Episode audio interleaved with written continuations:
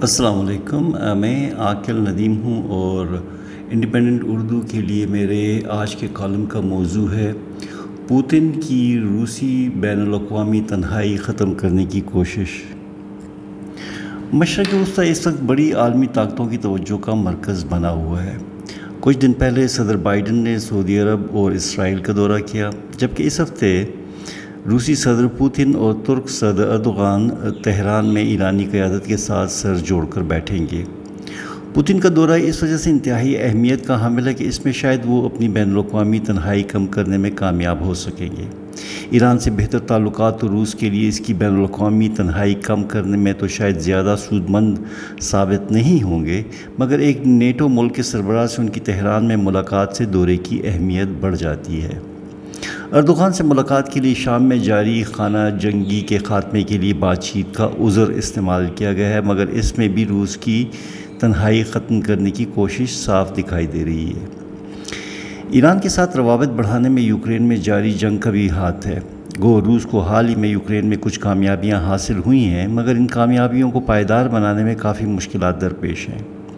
امریکہ کی طرف سے دیے جانے والے جدید اسلحے کی وجہ سے یوکرین روسی افواج کو کافی نقصان پہنچا رہا ہے۔ ان نقصانات کا مقابلہ کرنے کے لیے روس کو جدید ٹیکنالوجی والے لڑاکا ڈرون طیاروں کی ضرورت ہے۔ ایران نے حال ہی میں ایسے ڈرون بنانے میں کافی مہارت حاصل کی ہے اور چونکہ اس وقت بین الاقوامی پابندیوں کی وجہ سے روس کی ایسے ہتھیار حاصل کرنے اور بنانے کی صلاحیت بری طرح متاثر ہوئی ہے تو اس دورے کے دوران ڈرون طیاروں کی خریداری ایک اہم موضوع گفتگو ہوگا۔ تیل کی بڑھتی ہوئی قیمتوں اور روس کی سستا تیل فروخت کرنے کی کوششوں نے بھی ایران کی معیشت کو نقصان پہنچایا ہے۔ ایران معاشی پابندیوں کی وجہ سے چند ممالک کو ہی تیل بیچ سکتا ہے، مگر روس نے بھی پابندیوں کی وجہ سے انہی ممالک کا رخ کیا ہے اور انہیں ایران سے بھی سستا تیل بیچ رہا ہے، جس کی وجہ سے ایران میں اس شدید معاشی نقصان پر کافی ناراضگی پائی جاتی ہے۔ پوتن اس ناراضی کو بھی دور کرنے کی کوشش کریں گے اور کسی باہمی فائدے کے معاہدے پر متفق ہوں گے، جس سے روس کو بھی ایران کی مغربی پابندیوں کو جل دے کر تیل بیچنے کی مہارت سے فائدہ حاصل ہو سکے گا۔ ایران نے پچھلے سال کے آخری دس مہینوں میں تقریباً اٹھائیس ارب ڈالر کا تیل اسی طریقے سے بیچا تھا۔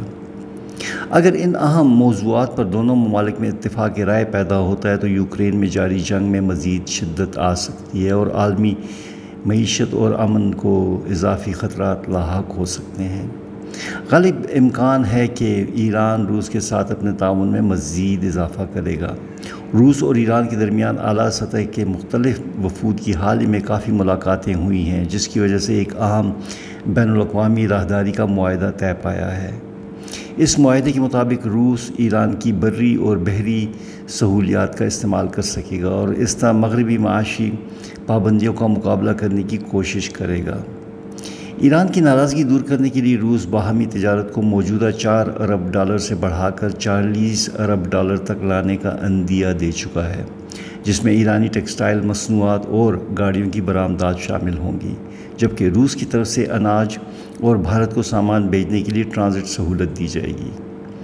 پوتن کے دورے کا ایران کے لیے ایک اور اہم رخ بھی ہے۔ ایسا محسوس ہو رہا ہے کہ ایران، مغرب اور امریکہ سے اپنے جوہری معاہدے کی بحالی کے بارے میں یکسر نا امید ہو چکا ہے اور اسے معاشی پابندیاں جلد از جلد ختم ہوتے نہیں دکھائی دے رہی۔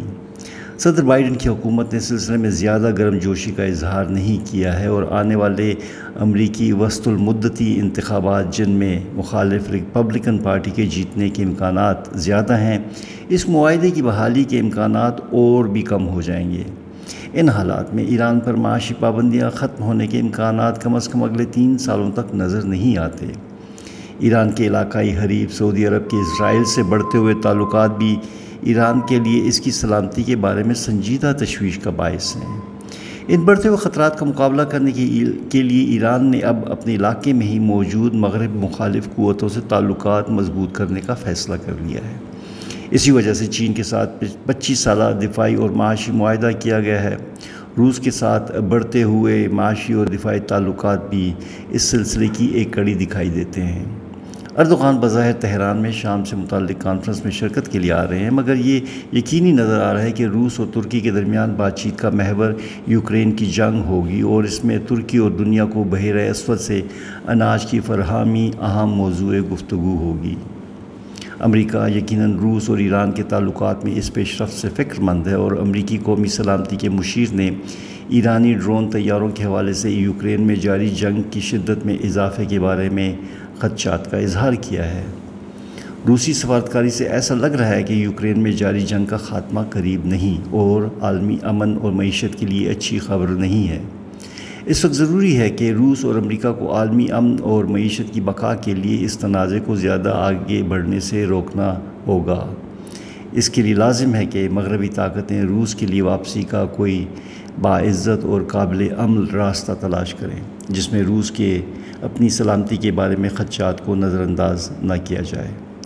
شکریہ، خدا حافظ۔